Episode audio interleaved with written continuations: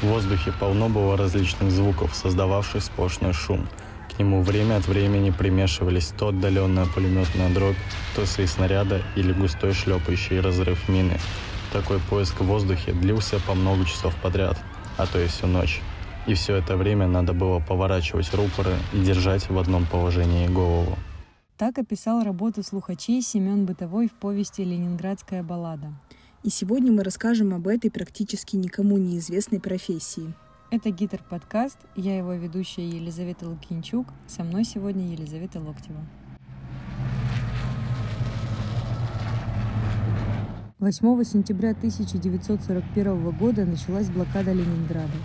В этот же день в 18.55 произошел сильнейший налет вражеской авиации – Город планировали как можно быстрее стереть с лица земли, поэтому уже во время первой бомбардировки сбросили 6327 зажигательных бомб.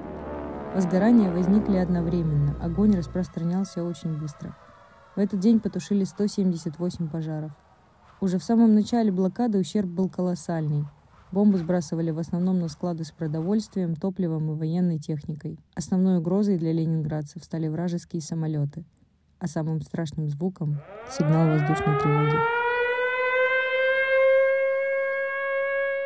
Чтобы спасти город, нужно было обнаружить налетчиков до того, как начнется бомбардировка. Но сделать это заранее было крайне сложно, потому что не было подходящей техники. Но в конце 1941 года в Ленинград привезли звукоулавливатели. Эти приборы состояли из труб разного размера, установленных под углом в 45 градусов. Благодаря им можно было услышать подлетающий самолет. Тогда в штабе Ленинградского ПВО один из офицеров предложил взять на эту должность слепого, потому что потеря зрения компенсируется крайне острым слухом и обонянием. К идее отнеслись скептически, но в условиях блокады спасти могло все что угодно, даже физический недуг. Решено. На службу призываются слепые. Когда началась блокада, из Ленинграда эвакуировали большинство людей с инвалидностью. В осажденном городе остались те, кто не смог или не захотел бросать дом. Но и они не сидели без дела. Трудились на заводах, помогали в тылу. Почему мы не уехали из Ленинграда? Это цитата из дневника незрячего ленинградца Петра Горчакова. Дневник написан шрифтом Брайля. Петр делал заметки самостоятельно. Для этого ему нужен был специальный грифель, похожий на небольшое шило, и трафарет из двух пластин, на рабочей стороне которого вырезаны ячейки для письма. Лист бумаги нужно плотно зажать между двумя пластинами трафарета и в каждой ячейке выдавить нужное количество точек, соответствующие букве или цифре шрифта Брайля. Вопрос-то сложный, запутанный. Женя все время звала меня уехать из-за бомбежек, а также прихода фашистов. Ехать можно было на Дальний Восток к моим родителям, к сестре в Саратов.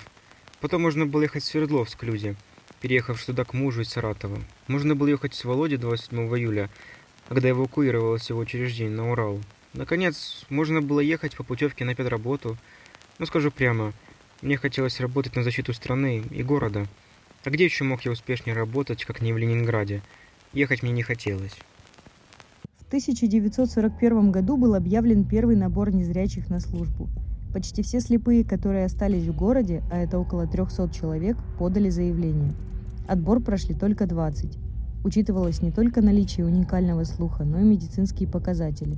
Слухач должен обладать выносливостью и крепким здоровьем. Такая служба требовала справляться с многочасовыми нагрузками. Те, кто прошел отбор, отправились на обучение. Услышать гул было недостаточно. Солдат должен уметь определять модель вражеского самолета, насколько далеко он находится и на какой высоте. И когда самолет подлетал к городу, оборона уже была готова. Либо ослепляли пилота прожектором, либо открывали встречный огонь. После десятидневного обучения к службе приступили 12 незрячих слухачей. Цитата из дневника Петра Горчукова. Помню, как трогала меня когда я услыхал первый выстрел зенитки ночью во время тревоги с 22 на 23 июня, и как стали безразличны эти выстрелы впоследствии. На звукоулавливателе работали двое – слухач и зрячий солдат. Помощник вращал трубы, которые улавливали звук в разные стороны. Сам слухач надевал тяжелый и объемный шлем, который закрывал практически все лицо, упирался затылком в подголовник и проводил в такой позе по несколько часов в ряд. Нужно отметить, что слухачи даже при почти неумолкающих звуках сирен, взрывов и криков могли узнать тот самый зловещий шум, даже когда фашистские самолеты смешивались с нашими. С выходом на службу незрячих количество бомбежек значительно сократилось. Отрывок из повести «Ленинградская баллада». От напряжения начинало страшно ломить в висках, а шейные позвонки, казалось, вот-вот хрустнут. Требовалось невероятное усилие, собранность, выдержка, чтобы выслушивать небо, где в любую минуту мог возникнуть подозрительный звук. Сам Петр тоже был одним из добровольцев. Цитата из дневника Петра Горчукова. Началась запись. Я записался и прошел комиссию. Слух оказался хороший. Потом я решил не идти, так как Женю решил я не оставлять одну. Если бы она не была больна, тогда я бы ушел. Женя выздоровела, но тогда было уже поздно становиться слухачом. В правильности своего решения он ни разу не усомнился. Так и продолжил работать в Доме просвещения. Сначала вел там шахматные кружки, а потом, когда люди совсем перестали приходить из-за бомбежек, стал писать статьи для журнала в разделе «Путь ВОСовца». ВОЗ расшифровывается как «Всемирное общество слепых». Незрячие товарищи, которые прошли отбор, писали ему письма и рассказывали о том, как проходит служба. Петр делал заметки об этом в своем дневнике. Керный слухачей уволен за слуха. Он уехал из Ленинграда. Михайлов в госпитале лежит. Он скоро выходит слухачей снова. От Зубина получил письмо. Он работает успешно, заслужил благодарность от Ленфронта. Успешная работа слухача, к сожалению, не гарантировала ему выживание. Аверкий Никонов обнаружил группу бомбардировщиков и передал их координаты. Но два самолета прошли через заградительный огонь.